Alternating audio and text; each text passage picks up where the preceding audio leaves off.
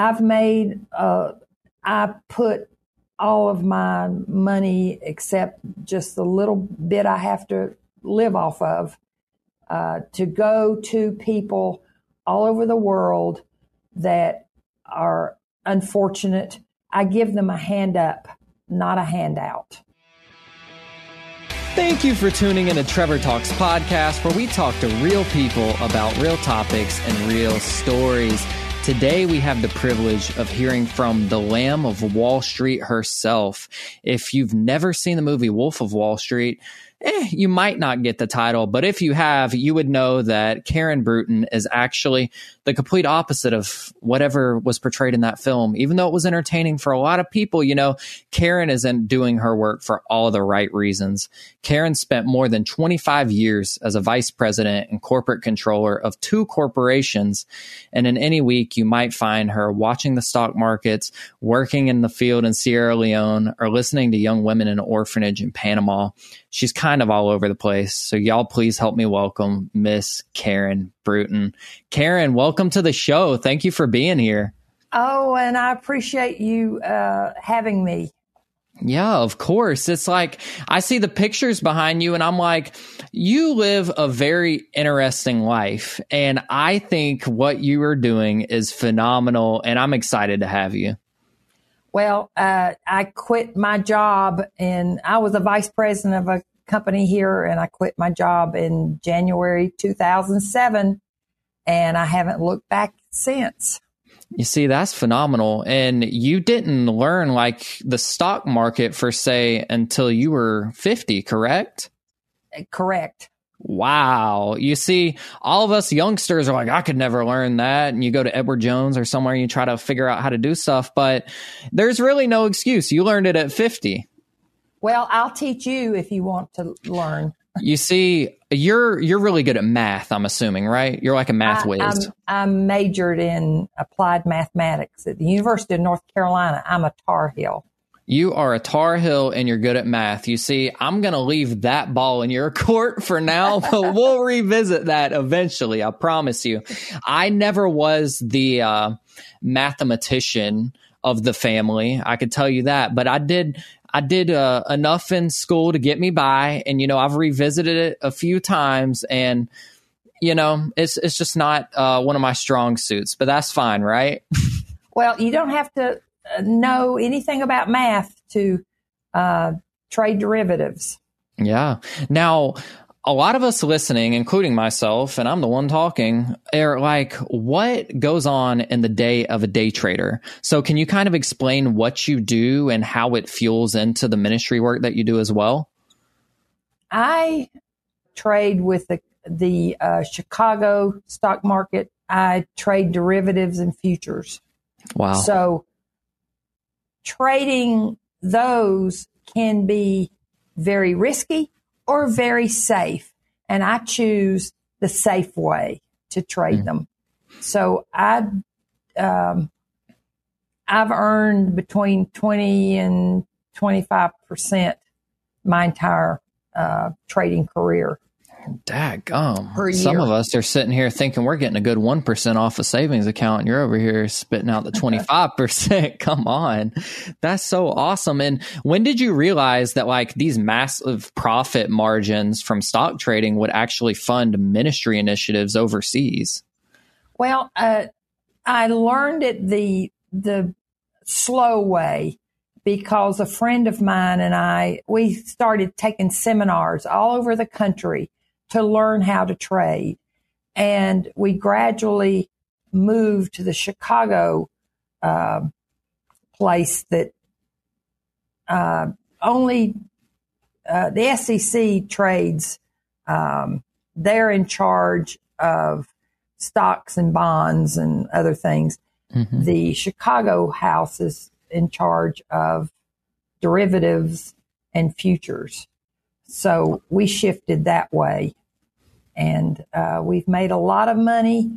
Um, I've made, uh, I put all of my money except just the little bit I have to live off of uh, to go to people all over the world that are unfortunate, I give them a hand up, not mm. a handout.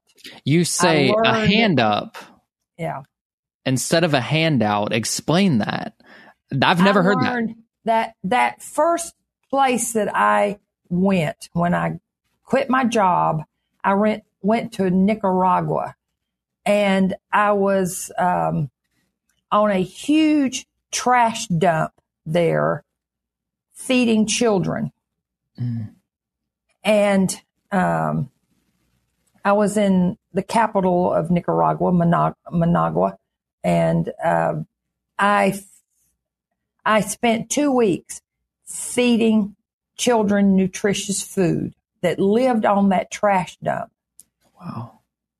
And I got home and I felt like a million dollars. Yeah. Um, and I went to sleep last night, uh, the, the night, um, feeling just so up and my heart was rising out of my body.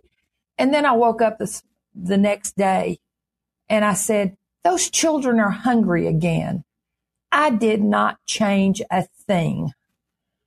So I started giving people a hand up, not a handout, and mm. teaching them how to take care of themselves. Um, I've worked with women in um, uh, places all over the world that, and I taught them how to run a small business. Um, I have an ag specialist that uh, teaches people. Uh, we went to Africa, and one of the countries we went in, we went to a small community, and we saw that uh, the people were growing the same crops in the same place annually. And their corn that they planted went from a healthy ear of corn to only a couple of kernels on the corn cob. Mm. And they planted them in the same place every year. So my ag specialist taught them to rotate their crops, taught them to put fertilizer in the ground. Uh, they set their fields on fire every year. So he told them to stop doing that. And gradually, gradually, they um, grew enough crops to not only feed their families, but to sell to other people. And then they started sending their children to school because they never could afford to send their children mm. to school. So it just went up and up and up. Uh, and um, you can tell my heart is giving a hand up, not a yeah. handout. And it's funny to even think about that all started from feeding people in a trash dump. That's uh, yes. that would be the moment where it really shifted in your brain. That's it's amazing to hear like churches and youth groups are like, we're going to Romania and we're going here and we're going to make an impact. But for you, what I see being the most beneficial takeaway of the work that you're doing is there's follow up. With a lot of these trips, people don't realize, like, yeah, you're going to go make some people smile and tell them about Jesus, and that's amazing. But where's the follow up? And that's where Karen Bruton and your organization comes into the picture. And I think it's phenomenal that you were able to take that and learn from it and continue to do it throughout your life. But you were also able to sit down and be like, you know, somebody might be encouraged by this and I want to map it all out into a book. So that's where The Lamb of Wall Street came from. So tell me a little bit about The Lamb of Wall Street and what all of this started for you. I I didn't come up with this idea about the book. Mm-hmm. I, I got a call uh, one day. I was living on the island of Cyprus doing ministry work on the mm-hmm. island of Cyprus. And I lived there for about two and a half years. And I got a call one day. And the man on the phone said, You don't know me, but I've heard a lot of stories about you and what you're doing. I think a book needs to be written about you. And I said, that was January 2019. And I said, I'm coming home um, at the end of February to sell my home. And I can meet with you then. And that started the book. what what a phone call to get. Hey, your story is so good and it's going to encourage so many people. I think you should write a book cuz usually for authors it's like, "Hey, will you publish my book? Do you think this is good? Do you think this is a good idea?" It, it didn't look like that at all for you. You were like, hm, "Okay, like whatever you well, think." I got the book right here. Ooh, and look at that uh, cover. Um, I was the fourth in line on that cover. I took that picture. Uh, I was in Malawi. Wow. And those women had to make uh, four and five trips. They had to walk a mile to the river. It was a filthy river to get water because they had no water where they lived. And wow. I went with them that day and I got back to the village and I called all the people in the village out and I said, this is enough of drinking this dirty water and these women walking over a mile every day, four, four and five times a day.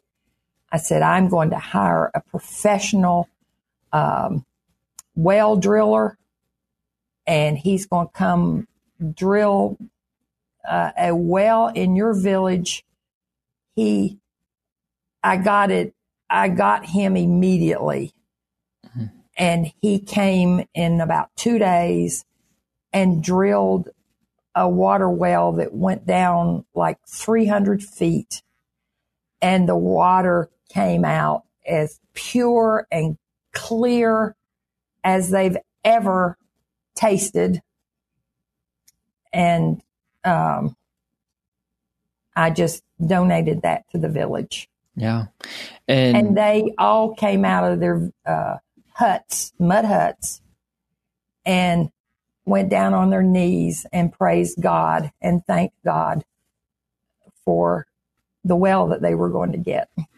Wow. And in the US and a lot of these countries, people don't realize that having running water or even a bottle of water laying around the house is something that people would die to give their families in parts of the world. What why were you overseas anyway? Where where did all of this opportunity open up for you? I made a trip to Russia and I was still working. Um, but the trip to Russia, um, uh, we had was through my church, mm-hmm. and we had to uh, take a an old restaurant and turn it in to a church because the Christians that lived around that area wanted to build a church. So I did all that, and um, I had um, very bad experiences in, in Russia. I had uh, cops come up to me one day and took my passport away from me, and uh, I I didn't know what was going to happen. They just uh, took it away from me and drove off. Because of your faith or the work you were doing? Faith and the work I was doing.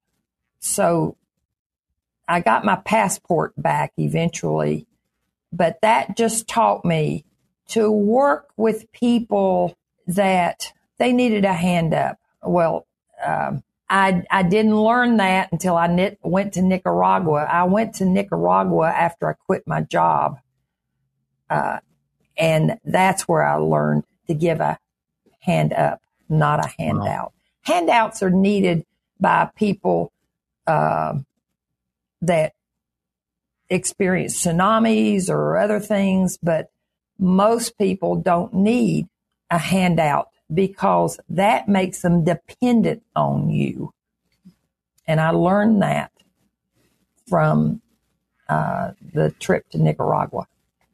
That's awesome. So you go in, you provide the resource to where they don't eventually won't need you anymore. Yes. You're teaching them a skill. You have your professional agricultural genius go in there and help them figure out the crops. You're you're building sustainability and you're changing lives.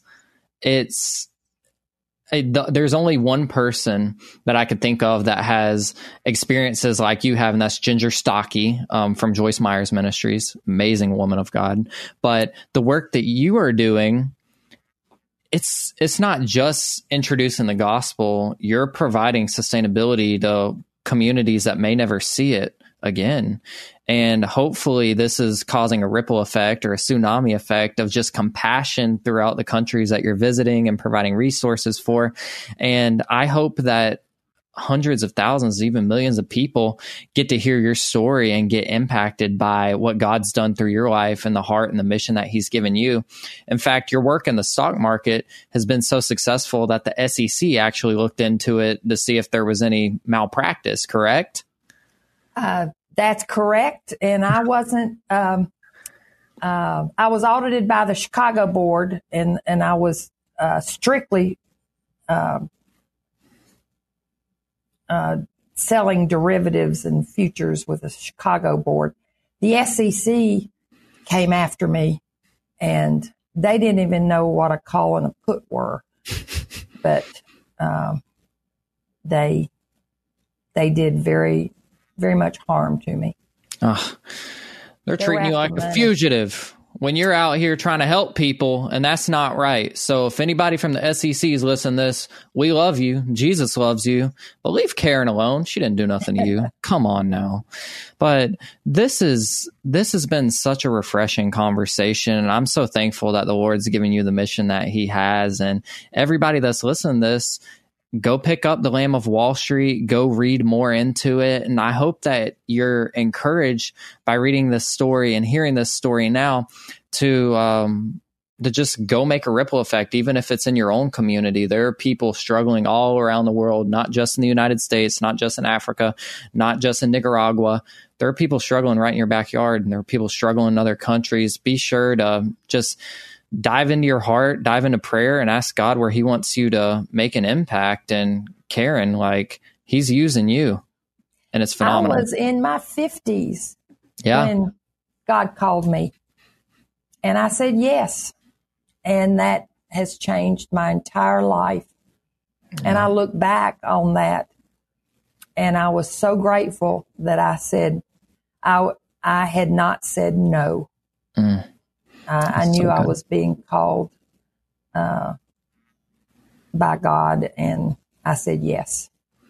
And he said yes to you too. And sometimes it's not the easiest yes for us to say, but if it's in God's will, it's going to happen. But wow, I I feel encouraged walking away from this, and I hope all the listeners are as well. And um, again, thank you so much for your time, Karen. I know that you have such a busy schedule that you keep up with, and for you to take time out to be with us is quite refreshing to me, and I know everyone else as well. Thank you, Trevor. Th- thank you so much. Of course. And this episode has been brought to you by the Whosoever's and new release today, as usual. And we'll talk to you guys next week. Goodbye now. Bye.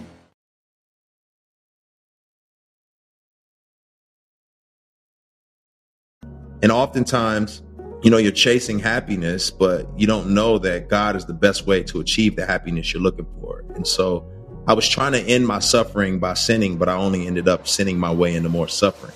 That was Grammy winner Lecrae unpacking his testimony on The Walk, a podcast for worshipers.